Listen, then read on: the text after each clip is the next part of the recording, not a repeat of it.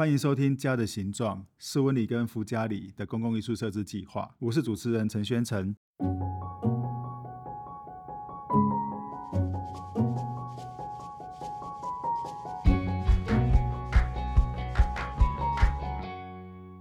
那今天非常荣幸的可以邀请到哈进驻在斯文里的建筑师那个陈伯全建筑师呢，来跟各位聊一聊。我也想来呃进一步问这个呃。柏全，就是说，你作为一个像这样子的一个，不管是建筑工作者或室内设计的工作者，这样，那你会怎么来看待这个事情？是说，我想这个区域的房子呢，除了说有些新呃新新建筑物的改建之外，我想更多可能会像你刚刚所说的，它可能是一个老房子的改造啦，或者是说一个呃旧的房子，我怎么保留它的呃原本的状态，去做一些更新或维护啊的部分。我觉得这个观念跟以前在想所谓的室内设计或室内装修有那么一点点不一样，它不是只是在说把里面变成是。一个新的的部分，而是说它某种程度在连接外面跟里面，好，某种程度在连接一种过去跟现在或是故事的部分。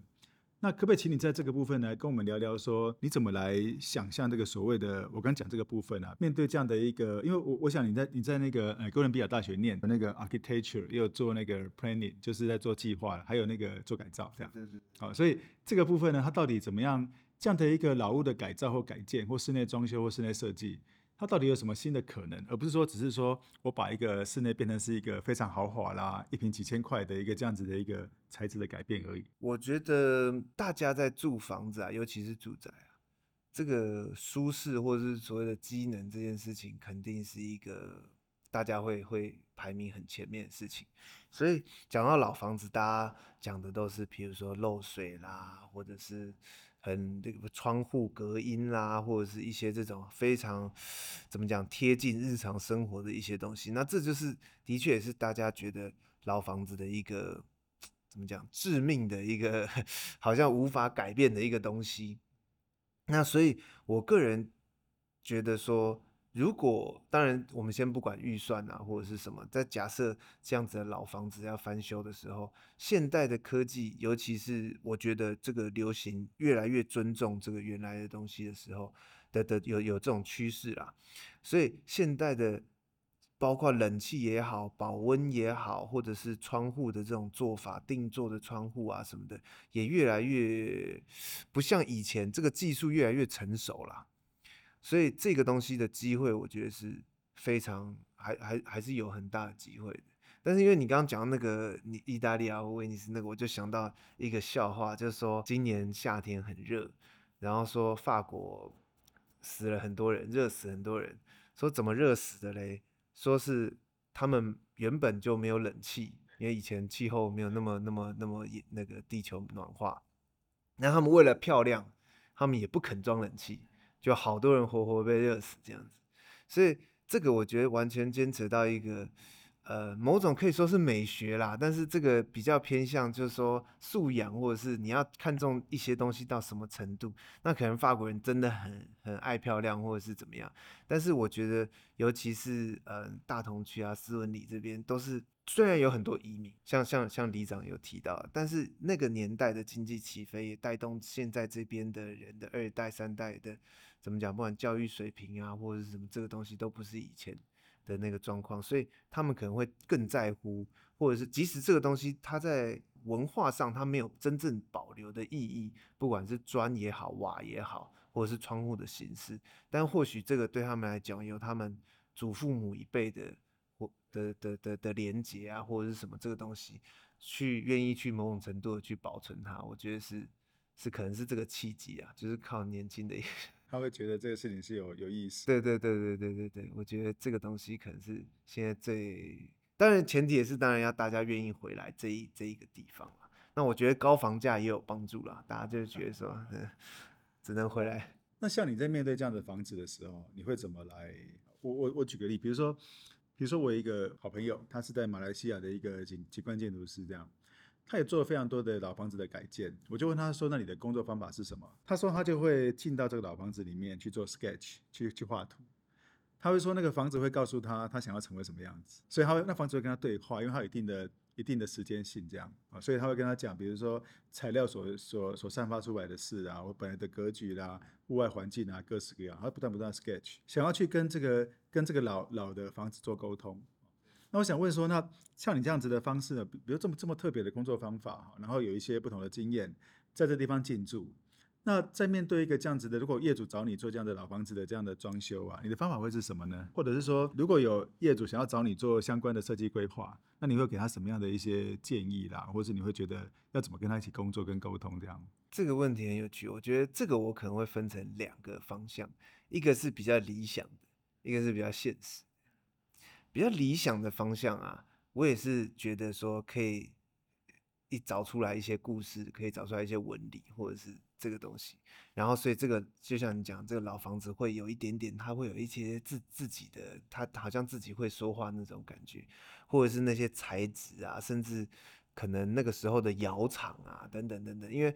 也有也有发现说，这边当年是北投就是很很繁繁荣的时候，这边好像是往北投的一个路径嘛，等等等，这是我觉得比较理想的状况，但是比较现实的状况，其实我觉得尤其是这边的。房屋形式啊，其实是蛮单纯的，它就是联动，大部分都是联动的街屋，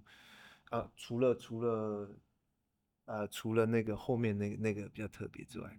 但是大部分的还是联动街屋，有骑楼啊这些东西，所以我觉得真正如果有一个这边的业主要找我们做案子的话，我一定会建议他从公社开始下手，因为这边的。原始的设计的呃入口也好，楼梯的宽度也好，等等的那些，都是一些某种程度算是硬伤。但是我觉得就是因为这样子，才可以有改造的一个机会。比如说，至少从呃灯光啊，或者是扶手啊，或者是这一些，就是很现实的这些东西下去下去着手。我觉得这个是最贴近现实的一个一个做法。我觉得，所以你会觉得他从一些公社空间去处理。比如说公社空间的整个的不管质感啊、灯光啊、扶手的部分这样。对对。哎，我想这这边的老房子，因为我记得有一年呢，他们曾经，哎，台北市政府曾经办过一个计划，叫做“台北好好看”。嗯。那那时候找了几个建筑师来做一些像这种老宅的老国宅的提案。那当然有一些建筑师就提到说，哎，可能他可能需要一些辅助系统，比如说设备系统老旧啊，干嘛的，他把它拉出来变成是它的新的外外面的皮层，重新再供应。或者是讨论说公共空间不足，阳台怎么整并在一起啊的各式各样的的问题，这样，所以，我我一直觉得说，哎，那个这个这个问题应该是说哈，这样子的一个老旧国宅，在迈向新的可能的时候，应该有一些不太一样的方法，而不是只有全部都变成新的样式的问题啦。啊，所以其实也想问的是说，到底这个新跟旧啊，就是它怎么样去去做一个，哎，不是只有说保留旧的。或者是说变成新的啊，所以从这个旧过渡到新或新旧之间找到一个平衡点，不晓得就你的那工作经验来讲，有没有什么样的看法？因为我知道你可能都会去尝试一些，比如说材料的细节的研究啦。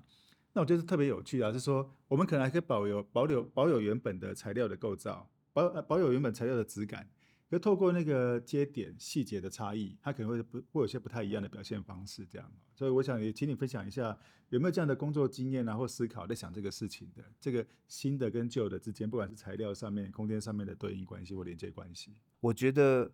房子啊，它当然这个也是理想的啊，就是现实不一定是合理的。就是说，房子它应该是要一个被不断更新，有点像是车子，你说哎。诶讲难听点是这里坏了修这里，那里坏了修那里。但讲好听一点，你是在保养它，你是在更新一些零件，比如说窗户啊，或者是冷气啊这种东西。那事实上，很多人本来就在这样操作了。很多人就是窗型冷气坏掉了，好，那我们现在就去全国电子，然后去买新的分离式冷气等等的，这是很合理的事情。只是台湾，我觉得也是为什么我们要有一个小工作坊这种。原因就是，我觉得台湾有一个小小精神，就是一个我我记忆里的台湾是像是那种联动街屋，然后每个一楼啊，可能都有挂一个招牌，说我们是 CNC 切是切削什么加工啊，我们这边射出成型啊，这边是什么，就好像都是一个很小的一个小型的工厂或者是代工，不管你怎么称呼它，我觉得有一些这种微型的。的工厂好了，我们这样称呼它。所以它，我觉得台湾有一个非常高度又弹性的客制化能力，类似这样子。那所以反而是大家在，比如说我想要更新家里的窗户，或者是我想要换冷气的时候，却只能找到大卖场去做买冷气好了，或者是什么的。那其实这个不太符合这个。我觉得台湾原原本很厉害的这种感觉是在美国啊，你什么都去那个城市城呃镇上就有一个一个连锁店，这种 Home Depot 啊什么这种，反而我觉得台湾不应该是这样子。你买冷气，你应该在旁边的冷气行啊或者是什么的，所以它可以呃帮你收线收得干干净净。它是一个责任施工，它不是那种你知道大卖场的那个为了价钱去拼拼的这种施工。那所以我觉得这个才是应该要发展的那个路线，所以他们会对这个，因为比如说他的冷气行可能就在隔壁，所以他会对这件事情，比如说都市的容貌或是冷气外机挂的位置，也有一份小小的责任感。他会，他不会这样一一根一个冷媒管在外面这样乱晃或等等的这样子，所以我觉得我这是我想象中的美好世界，美好的台湾呃或者是大同区的市容这样，但是显然现实就是不一样嘛，所以它才会有一些不一样的一些走走向这样子啦。不过其实蛮有趣的啊，我觉得我觉得刚好也是今天的一个我觉得讨论的重点是说，像你这种类型的工作室，我就开始在桥接一些新的可能啊。它已经不再是说我今天只是去找一种，哎，比如说我们可以把设计也是大卖场啊，就我找一个大设计公司，然后去做出那个类似的东西这样，然后或者是我找一个大卖场去买买一些家具回来放，所以我觉得你在这两者之间找到一个新的价值，那个价值可能是延续之前的，就是说今天这个这个工作室的他有办法去从设计到制作，他可以想这个事，可所以他可以去帮帮你想到怎么样去更符合你的那个状态，这样，它也变成是一个媒介，这样。就你今天依照不同的需求呢，我怎么样去找到适合什么样的事情，